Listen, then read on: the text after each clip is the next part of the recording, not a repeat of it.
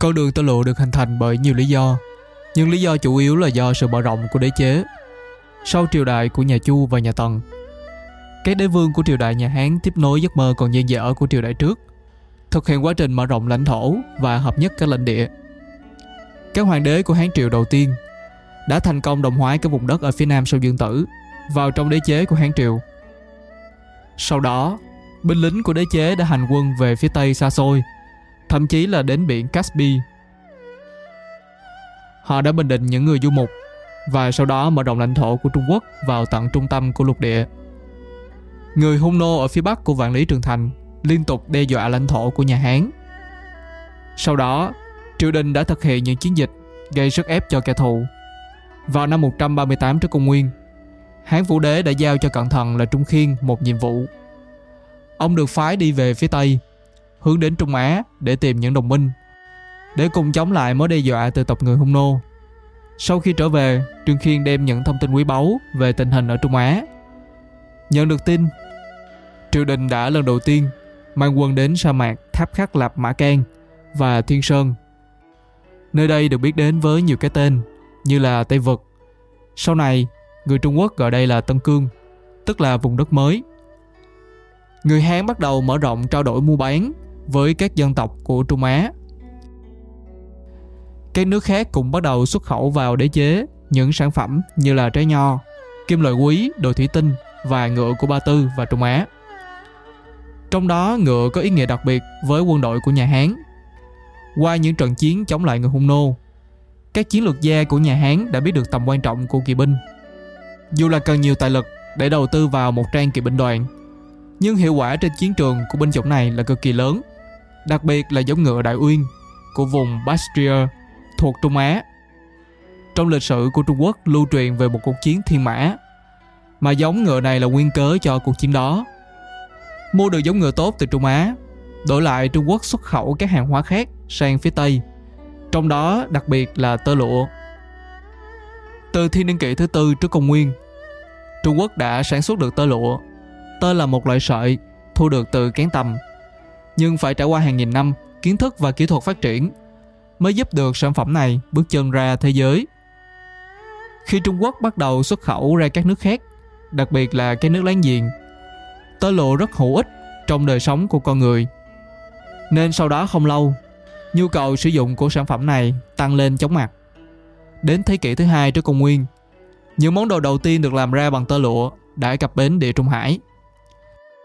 Cũng chính giao thương là con đường đã giúp cho hai nền văn minh của Trung Quốc cổ đại và La Mã tiếp xúc với nhau. Phần lớn hàng hóa lưu thông từ Trung Quốc sang Trung Á đi bằng đường bộ. Nhưng cũng có những chuyến hàng quan trọng được giao bằng đường biển thông qua thương mại. Cụ thể là mua bán tơ lụa. Con đường tơ lụa được hình thành do sự phát triển và mở rộng của thương mại và giao lưu văn hóa giữa các khu vực châu Á, chủ yếu là Trung Quốc và các quốc gia trong Trung Á. Con đường tơ lụa phát triển nhờ sự phát triển của thương mại, đặc biệt là thương mại trao đổi hàng hóa giữa các vùng đất xa xôi như Trung Quốc và các quốc gia khác của Trung Á và Trung Đông. Các loại hàng hóa chính bao gồm tơ, vải, đá quý, thuốc nhuộm, gia vị, thậm chí là cả vũ khí. Con đường tơ lụa kết nối với các khu vực địa lý quan trọng. Nó bắt đầu từ Trung Quốc và đi qua các khu vực khác của Trung Á và Trung Đông.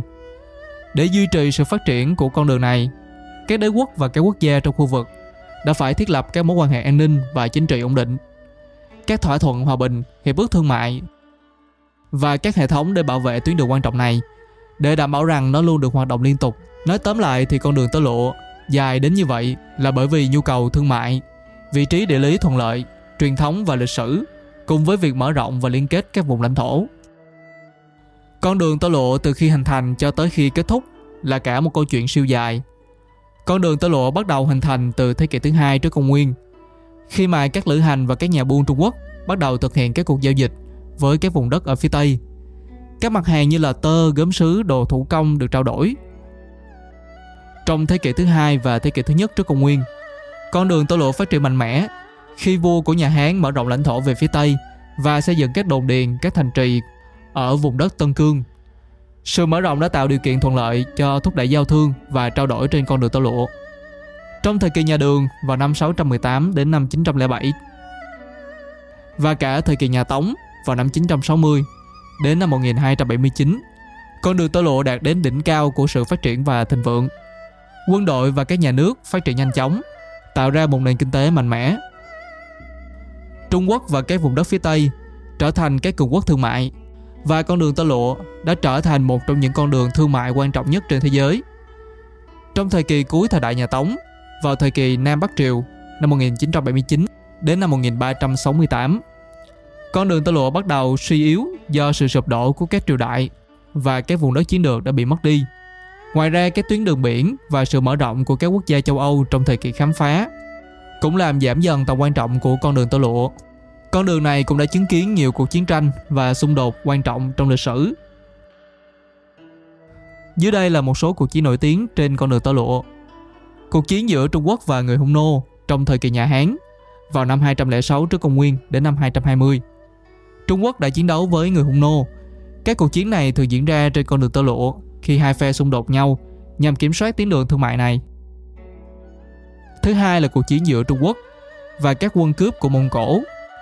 Trong thế kỷ thứ 13, quân đội Mông Cổ do Thành Các Tư Hạng lãnh đạo đã tấn công và chiếm đóng một phần lãnh thổ của Trung Quốc.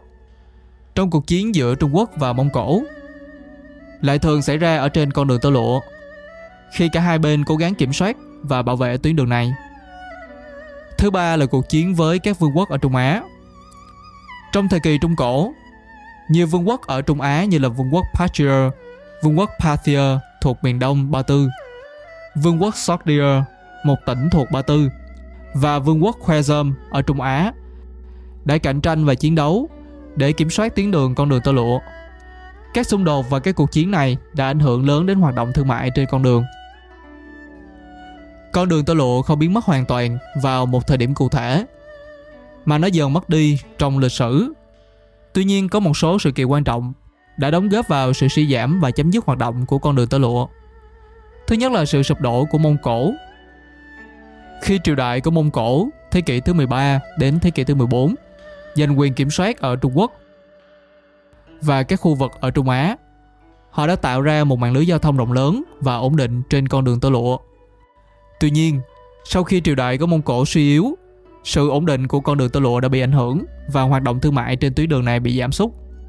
Trong thời kỳ của các quốc gia châu Âu như là Bồ Đào Nha, Tây Ban Nha, Hà Lan và Anh Quốc đã khám phá và mở rộng các tuyến đường biển đến châu Á.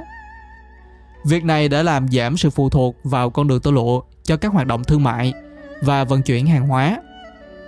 Xã hội và quân sự trong khu vực của Trung Á và Trung Quốc bao gồm sự thay đổi của các quốc gia và các cuộc xung đột đã ảnh hưởng đến hoạt động của con đường tơ lụa. Các cuộc chiến đã diễn ra và thay đổi quyền lực đã xảy ra, làm cho sự bất ổn và suy yếu ngày càng một tăng. Và dần dần thì các tuyến đường biển mới đã phát triển, cho nên cuối cùng hoạt động trên con đường tơ lụa bị giảm sút và không còn đóng vai trò quan trọng như trước đây.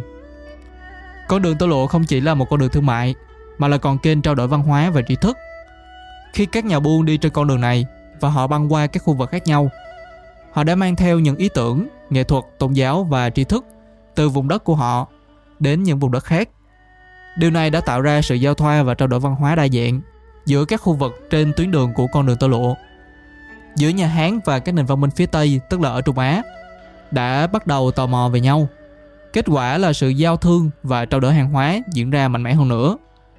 Hán Triều cũng bắt đầu qua lại với các xã hội ở tiểu lục địa Nam Á. Vào đầu thế kỷ thứ nhất, các thương nhân của Trung Á mang theo một tôn giáo, một đức tin đã cứu rỗi họ đến với nhà Hán. Lần đầu tiên mà giáo lý của Phật giáo đã đến với Trung Quốc. Ban đầu thì Phật giáo không ảnh hưởng nhiều đến Trung Quốc, vì không có văn bản nào được dịch sang tiếng của người Hán. Bởi vì thế mà giáo lý không được nhiều người tiếp thu mãi đến thế kỷ thứ năm mới có những văn bản Phật giáo đầu tiên được chuyển ngữ sang tiếng bản địa. Trung Quốc vào thời điểm đó đã tạo điều kiện cho phép một tôn giáo mới xuất hiện. Các nhà sư của Trung Quốc đã lên đường đi đến Ấn Độ ngay sau khi mà nhà Hán bị suy tàn. Và đây cũng là toàn bộ nội dung của podcast lần này. Đừng quên nhớ đăng ký để không bỏ lỡ số ra tiếp theo. Nếu bạn có hứng thú về những chủ đề khác, thì hãy ghé thăm các kênh khác của quần đảo podcast. Còn bây giờ thì mình xin cảm ơn và hẹn gặp lại vào podcast số ra kế tiếp.